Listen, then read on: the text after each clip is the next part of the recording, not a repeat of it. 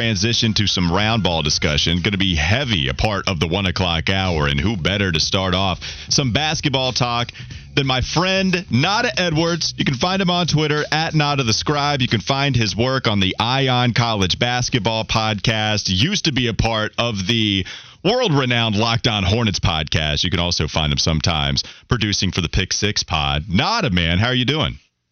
I am I am good, man. How are you? I'm doing well. I just want to know first and foremost, are you going to find a way to work in calling me an uncultured savage on these radio airwaves today? Why would you like why would you do that? Why would I do that? Because I know Oh, you. Well, you know what? You've earned it. You uncultured savage. there you go. That. I'm sure Earned people. I'm sure people love hearing it because you used to clown me all the time. I don't know why I brought you on to clown me, but I guess I value your basketball opinion enough to fight through that. Anyways, again, follow Nata on Twitter at Nata the Scribe. I want to talk a little bit about some ACC with you, man. I mean, you see Duke win last night. Would have been a bad loss, and it's not necessarily because the Panthers are a bad basketball team. They're not showing it this year. It's just that if you're Duke, you're obviously held to a higher standard. And if you would have lost to Pittsburgh, that would be a little bit too many losses at the beginning of this season. How much faith do you have in Duke after their comeback against the Panthers last night? I mean, I have as much faith in Duke as I do with Tyrese Proctor at this point. The growth of Tyrese Proctor is going to be the thing. You saw him make plays, play after play, second half of that game, and basically along with him and Filipowski and some and the re- resurrection somewhat of Dereck Lively II. I like them. I think they're going to be good, but I also think that this team has a cap because they're so young, and we don't know when Jeremy Roach is going to be back. Well, Nata, how much do we apply the same logic, especially with us having seen what Hubert Davis did in a very similar situation, taking over for a legendary coach, getting off to a rocky start last season? How much do we apply that same example and put it on Jon Scheyer at Duke? How different and similar are they in your eyes? It's a little bit different because we're talking about a team that was loaded with Roy Williams veterans with Hubert Davis. It was you had Bacot that had been there, Caleb Love had been there, you had Leaky Black that had been there, you had um, Brady Manek as well. Like you had a lot of these guys that were older guys that you could just rely on, that you could eventually rely on and figure it out. Whereas with Scheyer, it's a little bit different because you have all these young guys, and Jeremy Roach is the only guy that you could really rely on for any kind of vet, like any kind of veteran leadership, and he's not on the floor right now. So it's a little bit different in the, in, in which you kind of got to give Scheyer a little bit more time than we did with Hubert at this point. Now, the West Bryant here. What do you think about uh, Carolina's backcourt and just how they've been struggling with the turnovers and then just the inefficient play of Caleb Love, especially in that game the other night against Virginia when Bacot goes down? What do you think about the fact that it seems like Carolina's not going to be able to rely on them to make a tournament run similar to what they did last year? I, I'm not worried, Wes. I'm not worried about like the tournament run yet, but we got to acknowledge the elephant in the room with Caleb Love. Sometimes he plays like Will Smith, shoots like Carlton. So we have to remember that. Like we have to remember that with Caleb Love and his inconsistencies. Thankfully, they have a guy like Seth Trimble that comes in there, and even if he's not hitting shots like at the level of Caleb Love at this point, he's still going to at some point get in somebody's shorts, get in somebody's grill, defend, do stuff that Caleb Love's not willing to do. We see that now with Trimble starting. So I'm not as worried about their inconsistencies right now, but it would be really, really nice if Caleb Love started showing up like he did last year. Okay, and then flipping the page, going up to uh, Winston-Salem with my alma mater, the Demon Deacons. They've won 14 straight games at home. Uh, last night, Cam Hildreth, Damari Monsanto, and Andrew Andrew Carr all go over 20 points. We know what Tyree Appleby has been bringing this season. They beat Duke already, battled with Carolina with Carolina, but the turnovers hurt them ultimately. What do you think about this Wake Forest squad? And do you feel like they could be a dark horse to uh, really be a contender in the ACC and possibly win it? I don't think they can win the ACC West, and I hate to be that person to be like bring you the bad news. I don't think. Oh, they no, it's not bad. the- like I don't think they can win the ACC, but at the same point, I kind of like. I think they're going to be really good. I just really wish they scheduled somebody in the non-con. Like th- the same thing that's going to trip them up last year is probably going to be the same thing that trips them up this year if they lose games they shouldn't. And I think that's one thing that we got to remember. Wake down the stretch last year lost a lot of games that they should not have lost, even though they were a surprise. I expect them to handle business kind of like they did last night against Florida State. I love D- Damari Monsanto, one of my favorite shooters in the ACC right now. But the biggest thing for them is I I see them being able to get one of those double byes in the ACC tournament. It's just a lot more about just don't lose the games you shouldn't. Don't lose to the Clemsons of the world, even though I know Clemson's at the top of the ACC right now. They're gonna the water will find its level with them, but at the same point, I just lose the games you shouldn't. That's that's the only thing I can tell Wake at this point. It's Nata Edwards joining us, a part of the Eye on College basketball podcast. He's joining us on the Bodyworks Plus guest hotline. You mentioned Clemson. You think maybe they might come back down to earth after their hot start in the ACC. You look at the top four, pretty interesting. Top four group there atop the conference. Pittsburgh, even though they lost, still an impressive start to the season. Clemson, we just brought up. Miami's up there as a ranked team. And then we just had that conversation about Wake Forest. Among those teams, and maybe somebody else that you would consider a dark horse or an underdog, which one of those ACC programs do you have the most faith in going forward? Honestly, Pitt. Pitt plays the best. Clemson's got a lot on their schedule that is very, very backloaded, including a couple games with Duke and also a North Carolina matchup, which we know they historically never win in, in Chapel Hill like Clemson will like I'm worried about Clemson going from first in the ACC to we're not talking about them until until the first day of the tournament. That's the kind of worry I have with them. At this point, it's Pitt. I like what they did. Their non-con wasn't the greatest, but at the same point, they they're probably going to take another one from North Carolina because we're not sure about the North Carolina that'll show up that game. We know what Pitt will be. At this point, like I feel good about saying Pitt gets at least a bye in the ACC tournament. We're not talking about them until starting Wednesday, but at that at that point, it's them, and probably that's it. Now to look at the NC State Wolfpack, they sit at three and three right now in the conference, and they've got a massive game at home against Miami on Saturday.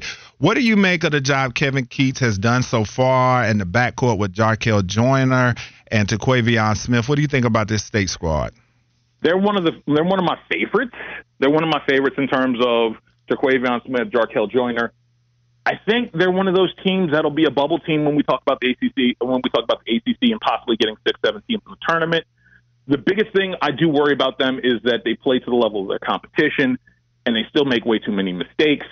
And unfortunately, it's one of those things that I think ends up getting Kevin Keatts fired because let's be really honest about this there's not much buzz about that program. And for being a historical program like they are, that has the history and has the history of winning, I like there should be more buzz about this team. There should, and there's not. And unfortunately, I think it's what ultimately will either get them on the bubble and keep stays one more year, or they make one too many mistakes in the NCAA tournament in the ACC tournament, not make the NCAA, and then we're talking about a new coach in Raleigh next year. Nata Edwards joining us on the Body Works Plus guest hotline. We got to transition and talk about the Charlotte Hornets. The second half of the season is underway. Nata, how surprised are you to see the season play out the way it has, even with all of the injuries that took place at the beginning? If you factor the injuries, I'm not surprised because when you lose four of your top seven rotation, you're not going to be good. I, I don't care what team you are. You could be the Warriors, and it's not going to matter. At the same point, I think I'm more surprised that because it's a different voice in the room, and yet we're getting the same results. And at some point, this team is going to have to grow up. This team is going to have to defend, and this team is going to have to show something because right now they're showing that we can take James Borrego's offense, we can score a whole bunch of points, but we can't stop our man when it matters. And the minute that they do stop their man, or the minute that they try to defend and it doesn't work, they could just go back and start shooting shots again and basically scoring but not defending it. Well, Nata, you've been one to preach riding the wave with this team so many times, right? Like, and I've understood it in the last couple of years, and we're obviously in a different situation because we had the expectations, and then Miles Bridges gets arrested for felony domestic violence. We have all of the injuries. It is not the roster you thought you were going to have this season, is certainly the guys that were and were not available to you. How do you operate at the trade deadline, Nata? I mean, I feel, there's a lot of different routes that they can take. Terry, Gordon. Do you just sit on those contracts now because they're not as valuable? I mean, how in the hell do you operate then? I I was on the sit, ride the wave, do what you got to do. Until I read a quote from Toronto, I want to say from Rod Boone's article, where Cody Martin basically says we keep relying on offense, and we the minute we don't think this defense thing is working, we co- keep going back to old habits. That tells me we need to start thinking about this team in terms of, you know, you got to flush some of these personalities. Maybe it's a Terry Rozier. I, we know that Mason Plumlee is probably gone, Kelly Oubre too. But at some point, you might have to start really taking a look at the crux of this team. Figure out, okay, LaMelo Ball is the only guy that's staying, but everybody else – probably either need we need to think about going or trading them at the deadline because at this point this the definition of insanity is trying the same thing over and expecting different results. At this point, we've tried this 3 years in a row. It may be time to move on, move on from a few of these guys. Nata, I was going to ask you too playing on with the Hornets and coach how do you think Coach Clifford, as far as him coming back and expecting one thing, getting another, do you think he will want to continue on with this when it's all said and done? Wes, I'm gonna be real with you. I'm I'm surprised he hasn't quit already. like hmm. like like the fact that he keeps coming back to work and he keeps trying to instill the same thing in pe- into people that clearly won't listen. I I I, I admire his stick to itiveness to this. I would not be surprised if he's coming back. I would also not be surprised if he says, you know what, I'm going to go consult and I'll go talk to Kevin Durant and Kyrie Irving all day because that seems like more peace of mind at this point. And then also talking about from a leadership perspective, LaMelo Ball, what do you make of him this year and what you've seen? And do you feel like the problems in the locker room and some of the things you see on the court. Some people say he's too young. Some people say, you know, it's not his time yet to be able to speak up. But do you think from a just a pure competitiveness and leadership standpoint that there are some areas LaMelo needs to grow in and that maybe is resulting in some of the things we're seeing? Uh, absolutely. Absolutely. Point blank, LaMelo Ball needs to grow up a little bit. Like, let's be real here the silly fouls, the fouls that take him out of games, the fouls that will make him one of those guys that you can't rely on late in games to defend or do anything. Like there's a lot of growing up he needs to do, which is also kind of why you might need to flush this locker room because you're gonna need a vet. We go, let's go back to Lamelo's rookie year. Bismack Biyombo was always on him about the mistakes he would make, and there would be correction. There would be slight corrections. There are no adults in this room that you can that Lamelo can go to to say, "Hey, look, you're messing." Again, to go to Lamelo and say, "Hey, look, you're messing up." At some point, those kind of vets, the Udonis Haslams, the Bismack Biyombos, you need those guys that aren't going to play big minutes, but are actually going to hold this guy and hold the team to be accountable. At some point, you need those guys. Unfortunately for Lamelo's development, he hasn't had those guys outside of his rookie year. And we're kind of seeing like what happens when you don't do that properly.